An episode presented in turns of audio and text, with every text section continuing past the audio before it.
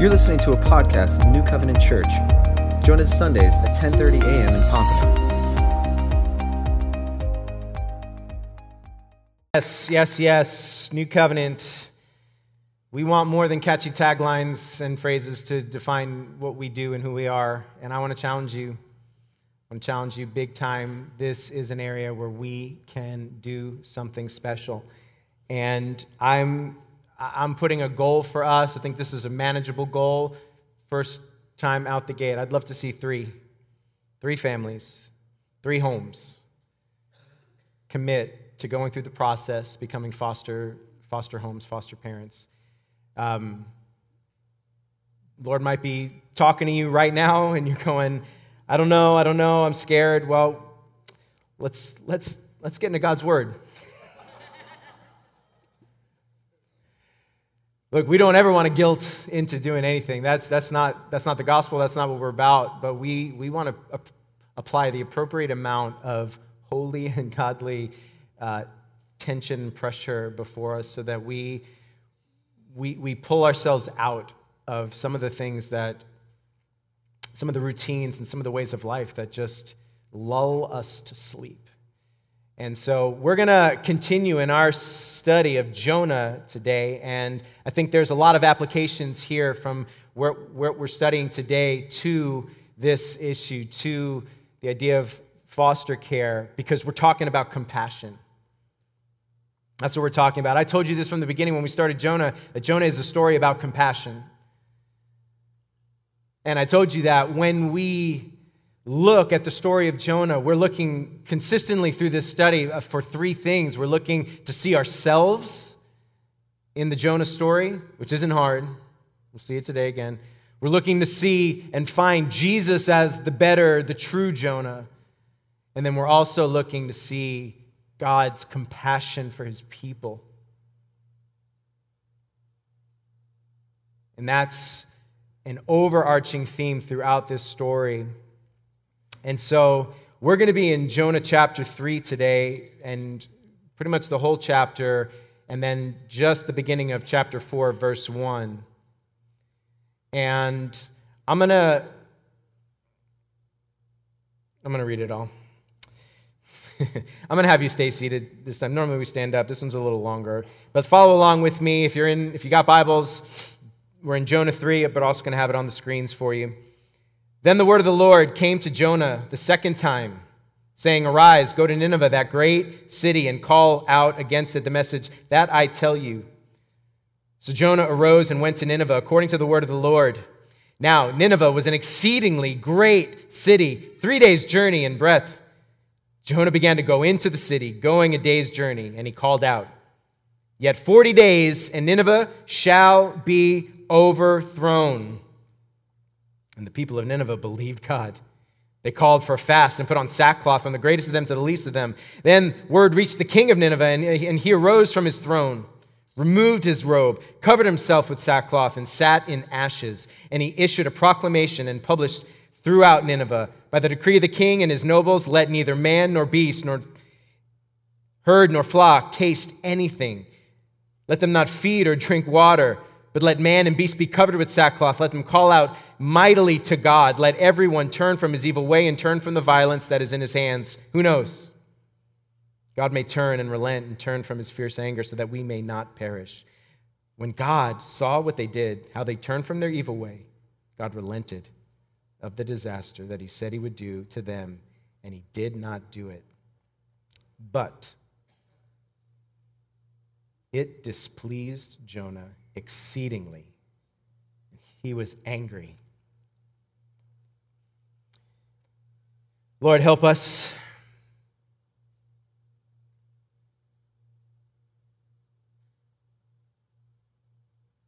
Help us to be a people who love you and who love your compassion more than anything else. Help us, God. Show us, teach us, change us. When we walk out of here today, God, let us be different because of who you are. We pray in Christ's name. Amen. Amen. Had some really good news this week um, from one of our families. Uh, Renisha Burrows is, is a single mom in our, in our church. And if you know her little son, Nicholas, uh, she has a few boys here, Javan and Christian. And, and little Nicholas um, has been just battling for most of his life. He's eight years old, and since he was two, um, he has been battling with kidney disease, renal failure, rickets, um, and through just a series of testing since he was two years old, in and out of hospitals, surgeries. It has just been very difficult. He has been diagnosed with failure to thrive, and, and it's just affected so much of his life and, and their life. And in the middle of that, Renisha had lost her job and has needed to care for um, her kids, and definitely for, um, for little Nicholas. And so, just through series of events, just a lot of trials, um, th- there was a, a, clear path forward. There was a clear diagnosis um, that came, uh, you know, several years later, and eventually he was just put on the transplant list because he needed a new kidney, um, and because they had said that his kidneys were just not growing. Um, and so finally, uh, through a series of just many, many ups and downs, uh, this last, or two weeks ago, on May, what was it, May 15th, uh, they got the call that they had a kidney for him. And so he was able to go in, had successful surgery that same day, and there's still some surgeries to go, but uh, we, we got a video of just him finishing his treatment and leaving the hospital. Let's take a look. Three times. One, two, three. Oh, hard, hard. hard. This way, this way. This thing is like all messed up. Okay, go. there we. One more time. Keep going, keep going. Really hard. Come on, let's go. Go, really hard. Pull. Do it. Yay! Do it again. Do it again. Go, Do it one again. Do it again. Yay!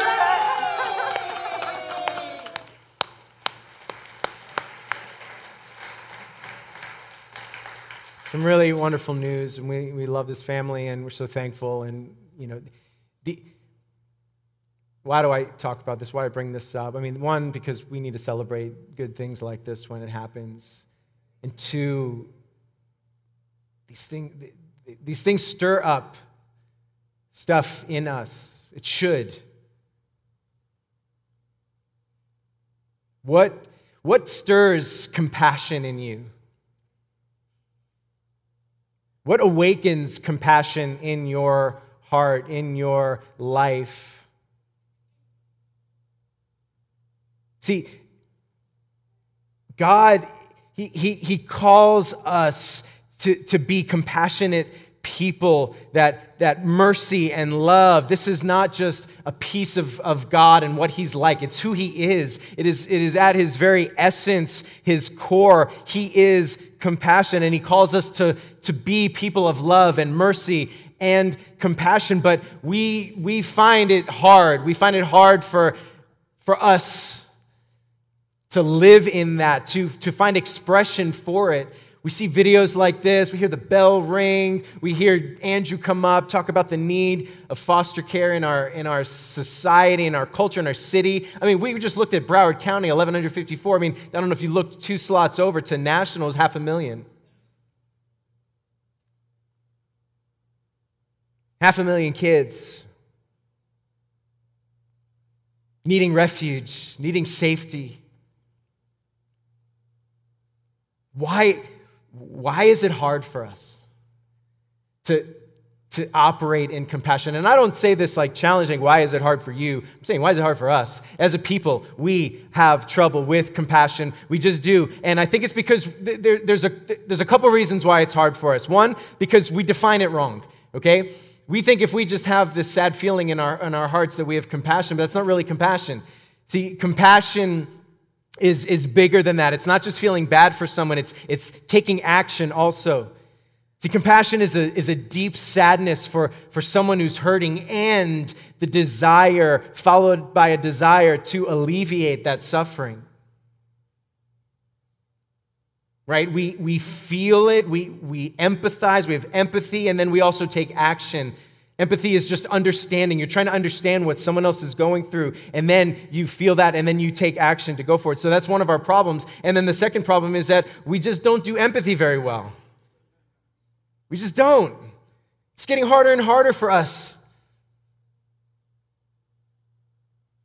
It's hard for us to see others, the, the hurt in others. We think someone else will deal with it. We have our own problems, right? I mean, you start hearing about foster care, you're like, I can't even take care of my own life. Like, how am I going to take care of someone else's kids? I got my own kids that I'm doing a terrible job of. How am I going to bring someone new into them? You know, it's like you're, you know, you're swimming on the lake and you got weights on your feet and you're drowning, and then someone hands you a child. You know, like it's, it's tough. Not only we have our own problems, we have our own opinions and biases and beliefs that get in the way. And we can start to become really selective. That's terrible. We can be really selective of who deserves our compassion. We, we, we start to draw lines in the sand about who should or should not have compassion. And we don't see we don't see how these things block us.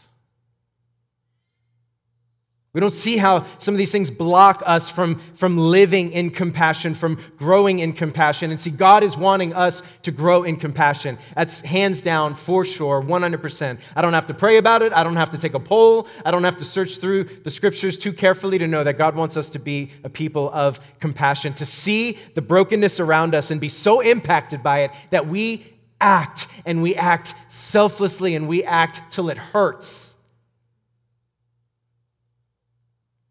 This is our vision as a church, man, to bring wholeness. It cannot just be this abstract term and idea that when God meets us, when God comes to us and, and saves us and makes us whole from the brokenness that existed, we must go forward and out to the world around us to bring that wholeness wherever we go.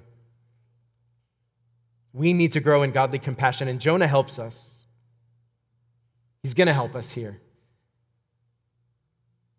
So, I want to do just give you three barriers to compassion, and then three ways to overcome those barriers. Three barriers and three ways to overcome those barriers. And let me just give a quick recap of Jonah because might not I don't remember where we've been. So Jonah, Jonah gets a call from God. God says, I want you to go to Nineveh, right? Which was unusual. God usually told the prophets, I want you to go to our people and tell them that they're screwing up and that they need to get, get right. No, he says, I want you to go to those people and I want you to tell them they need to get right. They're evil, they're wicked, they gotta, they gotta turn from this. Too much violence, too much ruthlessness. Go back and listen to the other messages if you, if you, if you need some more context there. Jonah's like, mm, nope, I'm going to go the other way. I don't like those people. We're, we're going the other way. So I'm, I'm going to get on a ship, go, go to the other side of the world, and I'm going to run from God. And God says, all right, here's, you're on the ship, you think you're home free. Here's a storm. The storm rocks everybody's world that's on the boat. Jonah ends up realizing this is because of me, says, if you want the storm to stop, throw me over. So Reluctantly, they throw him over. He's in the water. I believe thinks he was going to die. And then the fish, right? And we spent some time last week talking about the fish and the time in the fish. Really important time for Jonah, really important time for us to see his response and reaction inside of the fish. In the fish, he seems to get his mind right. Recommits his life to the Lord God says, All right, spit him out. The fish spits him out. He's on dry land, and here we are. Here we are. He's on dry land. God comes back to Jonah with the original message. Let's try this again. Same words. Go to Nineveh. Call out against them. The message I tell you. And what's really, what you see, it's really interesting. Nineveh is constantly referred to as great, this great city, exceeding city. It's one Hebrew word, Gadol, right? And this word, Gadol, it, it is used nine times up to this point throughout the whole story. Not all about Nineveh. Sometimes it was used about the fish, it was used about the storm, but most of it is used about Nineveh, this exceedingly great city. The only other time you see it, the only other time you see it is in chapter 4, verse 1. Talking about Jonah's anger. Because, he, because God showed compassion. It said, it said, chapter 4, verse 1. But it displeased Jonah exceedingly. That's the word, exceedingly. It displeased Jonah exceedingly. All this exceeding, exceeding, exceeding, great, great, great city, great storm, great fish, great anger. Because God did what God does. It's, it's funny, this, this, this sentence actually, the way it's really literally phrased, Jonah is saying that what God did was exceedingly evil. Jonah is so upset that God is going to spare these people that he actually calls God's actions evil. And so we have this contrast of the exceeding compassion of God, this great exceeding compassion of God, and the exceeding anger of Jonah. And the question for us who are you going to align with? Who will we most line up with?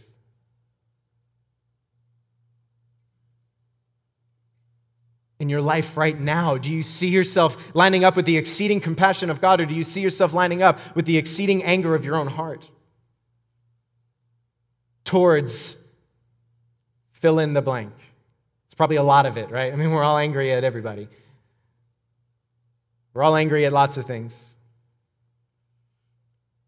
When thinking about compassion, who do we line with more? I mean, if you're like me, you're just going, what happened to the guy in the fish? He was so good, man. Like, he got it. He sits in there three days. He's like, salvation belongs to the Lord. God, what do you tell me to do, I'll do, I vow. Those who worship vain idols sink with them. They lose their hope in steadfast love. They lose their hope of God's love. that was in the fish. And he's on dry land, back, face to face with the realities of his situation. And it's just not done in his heart. It's not done in his heart yet.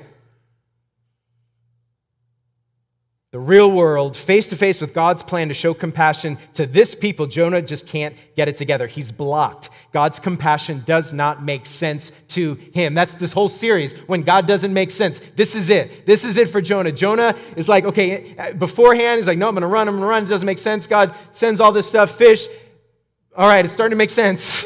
okay, I, will follow you. He gets spit back out, back in the in the the good life, and all, it's all back to the same thing. It doesn't make sense. God, your compassion is wrong. It's exceedingly evil.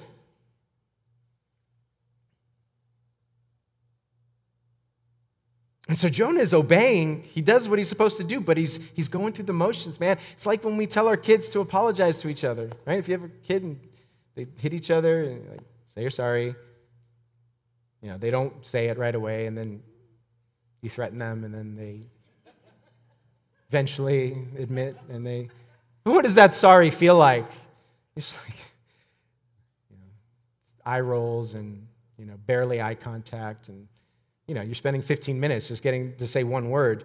Like, right? we want them to mean it but they just go through the motions. I mean this is what jonah is doing. It's he's just like okay he's ringing his bell going through the city.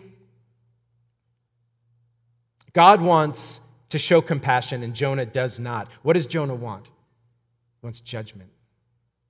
He wants judgment. He wants justice. He wants them to get what they deserve. And God is just trying to show Jonah something bigger, something bigger about his character, his reality. Back in the fish, he thought he wanted what God wanted. Now that it's back in his face, he just can't get on board. And I would just say this can you identify with that? Do you see yourself in Jonah? Because I see myself in Jonah a lot. See myself. I see myself not wanting to get on board with what God wants. And, and, and sometimes the idea of compassion is so much better than the application of it. The idea of compassion is so much more appealing than the application of it. We're like, yes, I want to show compassion. I want to show compassion. And then when it's time to do it, we're like, mm, not that much. So these barriers, they come up and they block compassion in our heart. They block compassion in Jonah's heart and they block compassion in our heart. And so, what are these barriers? And I, I want to want to get through these. I think they're really important. There's more, but I think these three can help summarize for us what we deal with, what we struggle with in the application of compassion. And I'm going to do it in three C words. Okay. So the first one, first barrier to compassion is comfort. Yeah, boom, right? Like, this is it for us. One of the biggest barriers to compassion is the desire for comfort. We will order our lives in such a way so that hopefully we will never get hurt. Right? It's like when we put our kids out on skateboard or rollerblades for the first time or a bike, you know, they're dressed up like they're going to a gladiator show. You know, they're just like helmet, pads, pads, pads, pads, like all right, have fun. if they fall, they, they bounce away, nothing, hurt, nothing happens. And I mean, we, we just don't ever want to be vulnerable. We don't, we care about our physical comfort, our emotional comfort, our relational comfort, spiritual comfort. We, we, want, we, don't, we want to come to church, we want to sit and just feel good, man. And like, don't tell me to foster today. Like, it's been a rough year.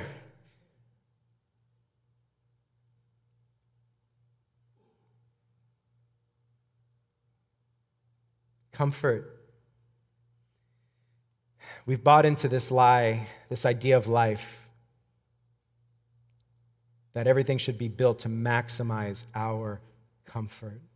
And if our main priority is to be comfortable, then compassion will never find its way out of us.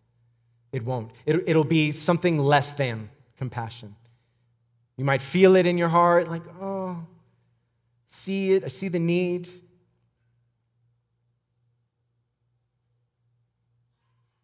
It will only stay at the emotional level, but it'll never turn into action. Comfort is a compassion killer. And I'm, I love comfort, man. I do. And I want it for you.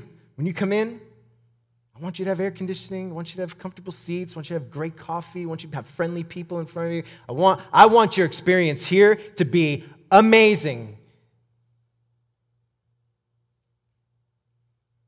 But not at the expense of you building your life around that. Because when you go from here, I want you to be so full of energy and passion and desire to do what God has called you to do that you're like, man, I'm to I'm to give it all for the sake of Christ. I'm to give it all so that, that the world around me will be a better place. So that wholeness will come wherever I go. I mean, Jesus, he, he doesn't give us room for this, right? He says, if, if anyone would come after me, do what? Let him deny himself, take up his cross, and follow me. We can't preach this right now, man. It's too much. Anyone would come after me, right? This is like the worst recruiting tool ever. Worst marketing, worst, like, like I want to draw a crowd. Come deny everything that you've ever wanted, take up your cross, which is an execution device, and, and carry it on your back with me wherever I go. Jonah didn't want to do that. We don't want to do that, but God is calling us to do it, and it's because it's worth it. It is worth it because God is doing something so big through that denying, through that cross bearing. He is, he is building a kingdom, He's building a world, a community that is so not focused on the comforts of life, but focused on the life given through His love to build his people, his world.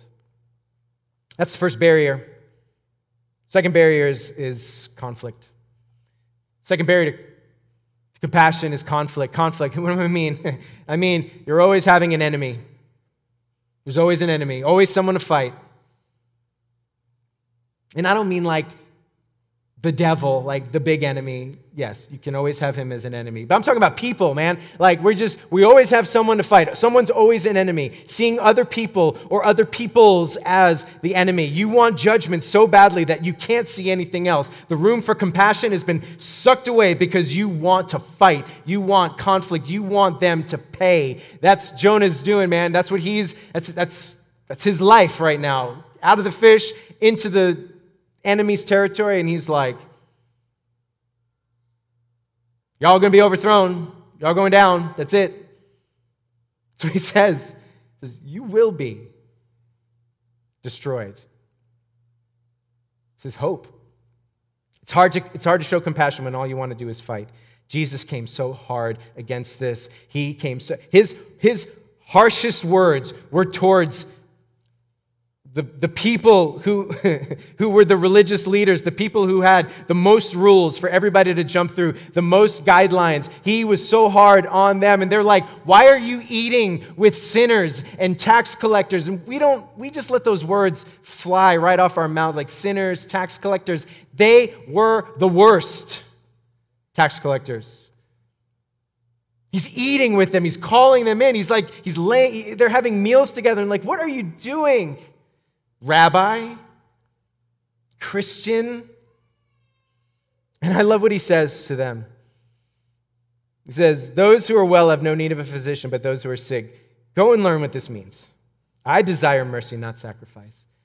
I desire mercy. This is what God desires. This is what He wants from us. He wants mercy. He wants us to be people of mercy so that wherever we go, we are like pouring the mercy of God out onto the world. Jesus hung out with all the people who were looked down on, who were marginalized, who were cast out. Are you someone who just wants to fight all the time and pick a fight, poke the bear, poke the enemy? How's it working? It's good changing people's minds lately?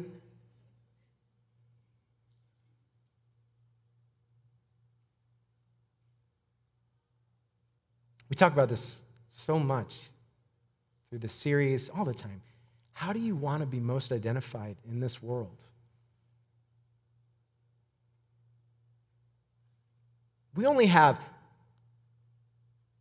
as much avenues of communication that we have. You know, we have speaking, and then you know, there's all the digital stuff.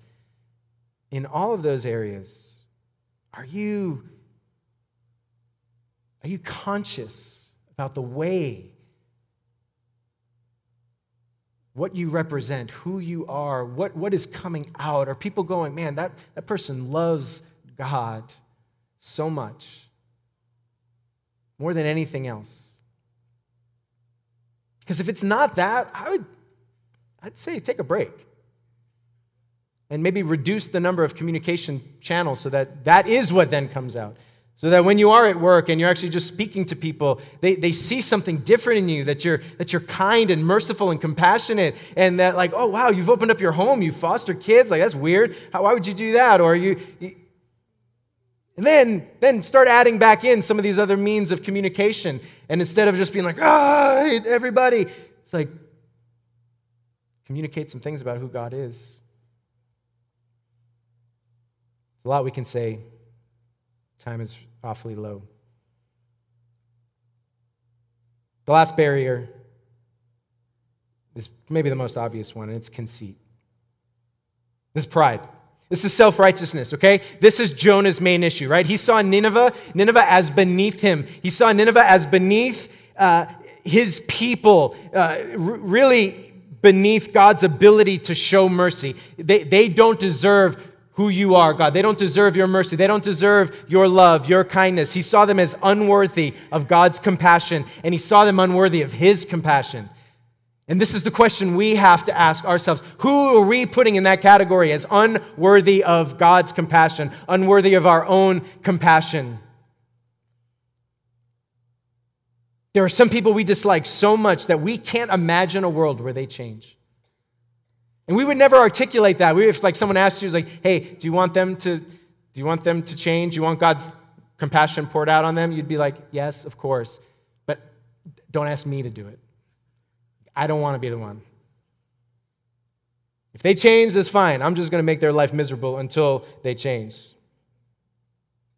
Look, this is what we call self righteousness, and this is what Jesus came to destroy in us. And we say things like, well, I would never do this or I would never do that. Man, we're so, this is why we're so quick to diagnose everybody else's intentions and their issues right? Because we've got it figured out. And, and, this is why I know you are the way you are because of this, right? So if I'm driving in traffic and some knucklehead comes past me and like cuts me off, I know exactly why he did that. I have it all figured out. He's a horrible person, just hate filled hearts, inconsiderate, thinking the world revolves around them, no consideration for my safety and what I'm doing. They're probably smoking crack and texting at the same time, all while they're driving their car. And that's, that's what goes through my mind as this person has done this. And so then I'm, my heart goes to justice and judgment, like we're the police when you need them, and this person needs justice and locked away for the next six months at least. Man, I mean, it's, it's so real. It's so comical, and it's just what happens in our minds and hearts. And maybe I'm alone, okay? I mean, I'm sure you are much better than me, but yeah, this is your pastor. we have everyone else's motives figured out, all the while never addressing the fact that I am an absolute mess. And that that person maybe had really good reasons for doing what they were doing. This is the reality for Jonah. The Assyrians' eyes were, were shut. They were blind to the truth. And God has asked Jonah to go help them open their eyes, and he, does, he wants no part of it. He doesn't want them to see. Do we want? Do we want to see, and do we want others to see who we put in that category as enemy? Jesus comes and rocks our world all over the place says, Yeah, pray for, you think it's great to pray for those, to your, for your friends? He says, I want you to pray for your enemies. You think, you think love is important? You think it's easy? Yeah, it's easy to love people who love you. I want you to love people who hate you. So, what do we do? How do we do this? How do we do this right? Man, we have this call for foster care. We have this call for compassion to, to show the world who we are and whose we are. And there's this wrestling match in us, and, and we just we fight because our lives are just so full of other stuff. And so we have to get past these barriers. We have to get, and it may not be for you to foster. I know not everybody in here can do that. I know that. But we all are called to grow in compassion in some way for it to be visible in our lives. So, what, how do we overcome these barriers? I'm going to ask Andrew and Michelle to come back up as we start to close. Look, first way to overcome is commitment. Commitment over comfort right? We're to we're to follow Christ. We're to follow God. We are going to trust Him. We're to commit our lives to Him. If there's one thing we can see about Jonah here is he, he actually did what he was supposed to do. He, he obeyed. And he says, right, yet 40 days, Nineveh shall be overthrown. Right? This is the worst evangelistic message ever. Right? He does not really, he is not getting the heart of what God's trying to do. He doesn't tell them, look, if you guys change, it's to be okay. Or if you, if you repent, he's just like, sounding off the alarm. Y'all are done. He doesn't want them to respond. He doesn't want, he, he hates them. But yet God uses him, his, his proud, his selfishness, his, his comfort, his conceit, his heart for conflict, and, and God uses him. They listen, they commit their lives to hearing God, turning from their evil ways, at least for a moment. We know they don't uh, ultimately come to this like national faith in God, but they stop what they're doing, at least for a little while, the Ninevites do. God takes this imperfect message from this imperfect person and uses those words to impact this great nation. God can use you, He will use you. For some of you, God's telling you to foster. He's saying, it, It's time. You've been wrestling with it for a while. It's time. Will you commit to following the Lord in this. Will it be comfortable? No. Will it be easy? No. Will it be amazing? Absolutely. Commit your life to following Christ. Commit your life to doing what he says, to obeying him. It is hard and scary, but, but what we'll come to see in the next few weeks is that this nation that, that Jonah is going to is, is huge. It's full of people, and God loves people, and he wants us to love people and to see people as made in the image of God, and that there is inherent dignity because of that. And so when we start to push people away for superficial reasons because they are of a different background, a different color, a different race, a different socioeconomic uh, situation, because of looks, because of bloodline, eh, whatever. God says, I want compassion from you. The way to do that is to commit. It's also to contact, contact over conflict. We need to get close to people. It's easy to, to hate people from afar. It's really hard when you're face to face and you actually start to, to think and listen and talk. Right? It's easy online to just like shout out things. It's a whole different story when you're sitting down in front of someone and they're like, here's why I'm upset.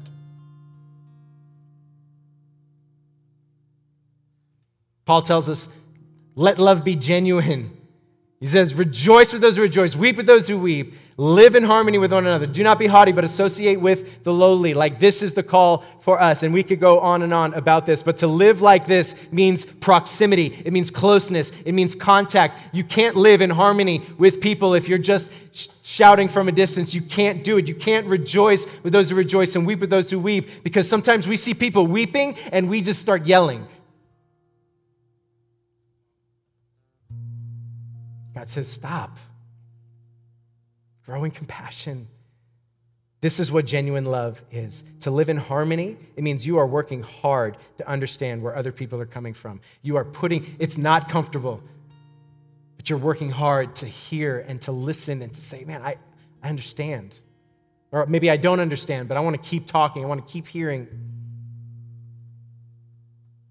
He says to associate with the lowly. It means that you identify as one of the lowly. See, this is the whole gospel message. We realize that we are so in need. The only way you'll ever identify with the lowly is if you realize that you're one of the lowly.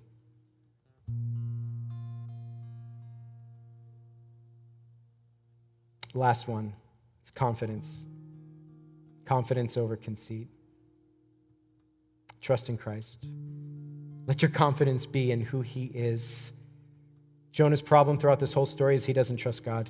He doesn't trust that God's way is best. He still thinks his way is the best. His confidence is in himself. And here's the deal conceit is all about you, confidence is all about you trusting your life to Christ, to God. That's the confidence. See, humility, which is what God has called us to, that can match up with confidence. It can't match up with conceit, with pride. Humility comes with confidence in the right place. And so the author of Hebrews, he tells us, let's draw, let's with confidence draw near to the throne of grace that we may receive mercy and grace and find grace to help in times of need. This is where our hope comes from. This is where our hope comes from. We draw near with what? Confidence. Confidence for who God is, confidence in what He's done, confidence that He is bigger than all the other stuff.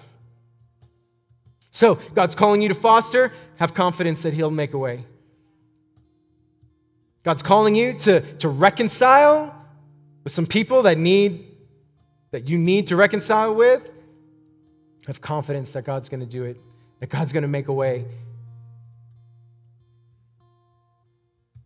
We need this, friends. We need compassion because this is what God has done for us. When we were lost, hopeless, enemies, yelling at God, hating God, He pursued us. He came to us. We sang about it earlier. Your goodness is running after, it's running after, it's running after me. That's the gospel message, man. Like we didn't, we didn't like put it all together and be like, okay, I'm ready. I've, I've done it. Uh, I'm a good guy now. Come, come help, come help, come help. No, we were like, ah, I don't need you. I'm just like Jonah. I don't want to see anybody.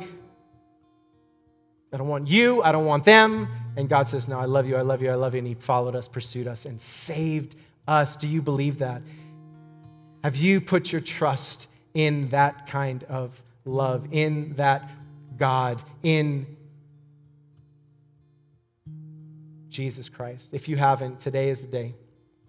Put your faith in Christ, believe in Him. Let's stand together, church. We need God to do a work in our hearts to love Him more than anything else because when we do that, then our, that love is going to flow out to the world around us. And God is calling us in different ways to be more compassionate than we've ever been before. Guys, we don't just want to play games, man, where we're coming to church and we have this great experience and then we walk out and we're just angry at the world and not putting anything into, into practice. What is God calling you to do? What's that next step? It might be to trust Christ. And if that's it, that's your first step, that's all you got to worry about today. If you've already done that, then there is something in your life God is saying, I, I want this and I want you to grow in this. Will you follow me? Will you trust me? Will you put your comfort aside? Will you commit to me? Will you, will you, will you, con- will you connect and commune with other people more? Will your confidence be fully in who I am? Let's pray. Father, we, we give it to you, God. We pray that you would do what you do, that you would, that you would work powerfully in us, God, to bring change to the world around us because of who you are and what you've done for us. We love you, Lord. We need you. If there are any in here who do, have not put their trust in you, God, would they would you call them? Would you do that running that you've been that you do? Would you run after them and save them and call them to yourself to this wonderful new life? And for all of us, God, would we be so in love with you more than our comfort, more than our our pride, more than anything. It's in Christ's name we pray. Amen. Amen. Let's